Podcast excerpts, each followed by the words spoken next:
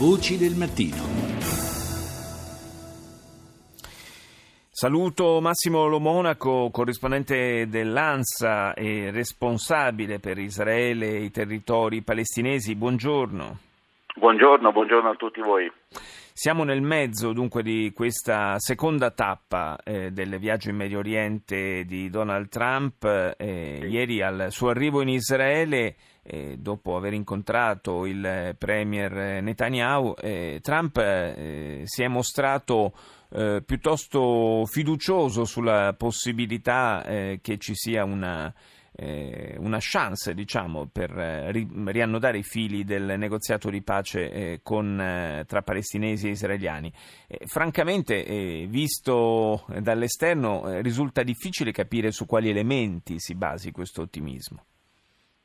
Beh, eh, decisamente è vero, eh, visto dall'esterno può sembrare abbastanza arduo la, la manciata di ottimismo che Trump ha sparso al suo arrivo e che Netanyahu, questo è un elemento che, non, che va sottolineato, non ha frenato. Non è che Netanyahu ha detto, lo ha, lo ha eh, calmato, su quello non ha replicato, quindi quello è un segno abbastanza importante. Detto questo, eh, vediamo oggi quello che riuscirà a ottenere da, dal presidente palestinese Abu Mazen, e là si riuscirà a capire un po' meglio in base a quali elementi Trump ha tutto questo ottimismo.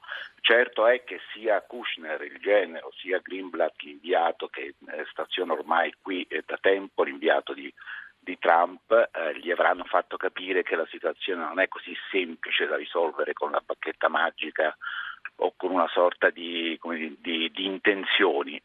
Tuttavia Israele, almeno nelle, nelle, nei primi commenti e in quello che la stampa oggi dice, questo ottimismo l'ha apprezzato, non ha Non, non, l'ha tenuto, non è rimasto freddo di fronte a questa speranza che, che Trump ha, ha propagato.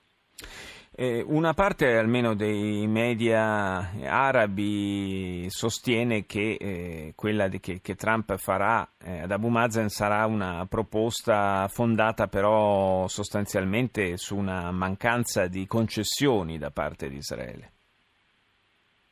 Eh, io su questo andrei un attimo, sarei un po' più cauto. Eh, in realtà eh, Trump si presenta da, da Abu Mazen con, con dietro una parte del mondo arabo, la parte sunnita del mondo arabo, che poi è quella che ha avanzato alla, all'iniziativa di pace negli anni scorsi, per cui mh, non arriva a mani vuote. Quello che eh, vuole sicuramente da Israele è un freno agli insediamenti in Cisgiordania, e questo sicuramente Trump ieri nell'incontro con Netanyahu eh, al premier israeliano l'ha detto chiaramente, e dall'altra parte una, una serie di, eh, come dire, di eh, miglioramenti delle condizioni economiche dei palestinesi nei territori.